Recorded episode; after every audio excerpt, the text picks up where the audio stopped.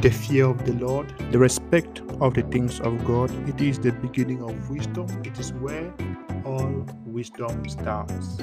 This is the day that the Lord has made, that we should rejoice and be glad in it, because God is good and is worthy of all praise.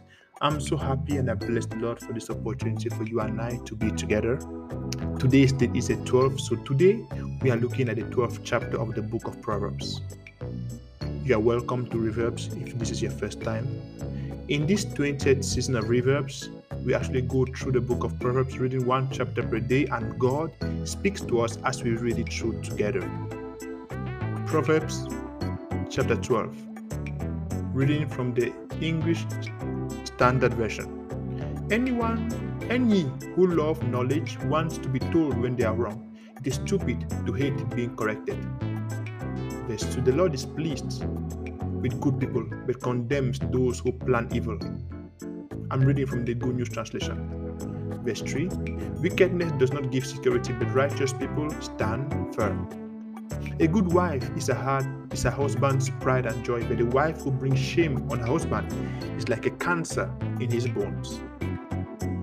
Honest people will treat you fairly. The wicked only want to deceive you. The words of the wicked are murderous, but the words of the righteous rescue those who are threatened. The wicked meet their downfall and leave no descendants, but the families of the righteous live on. Praise God. If you are intelligent, you will be praised. If you are stupid, people will look down on you. It is better to be an ordinary person working for a living than to play the part of someone great but go hungry. Verse 10 Good people take care of their animals, but wicked people are cruel to theirs.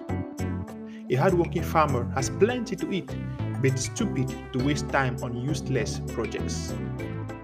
All that wicked people want is to find evil things to do, but the righteous stand firm. Verse 13 The wicked are trapped by their own words, but honest people get themselves out of trouble. 14 The reward depends on what you say and what you do. You will get what you deserve. Wow.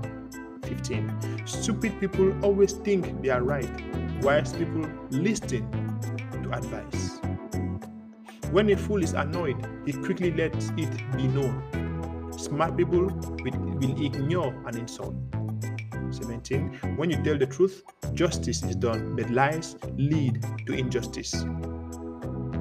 Thoughtless words can wound as deeply as any sword, but wisely spoken words can heal.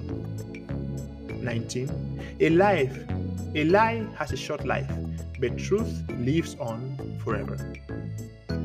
Those who plan evil are in for a rude surprise, but those who work for good will find happiness.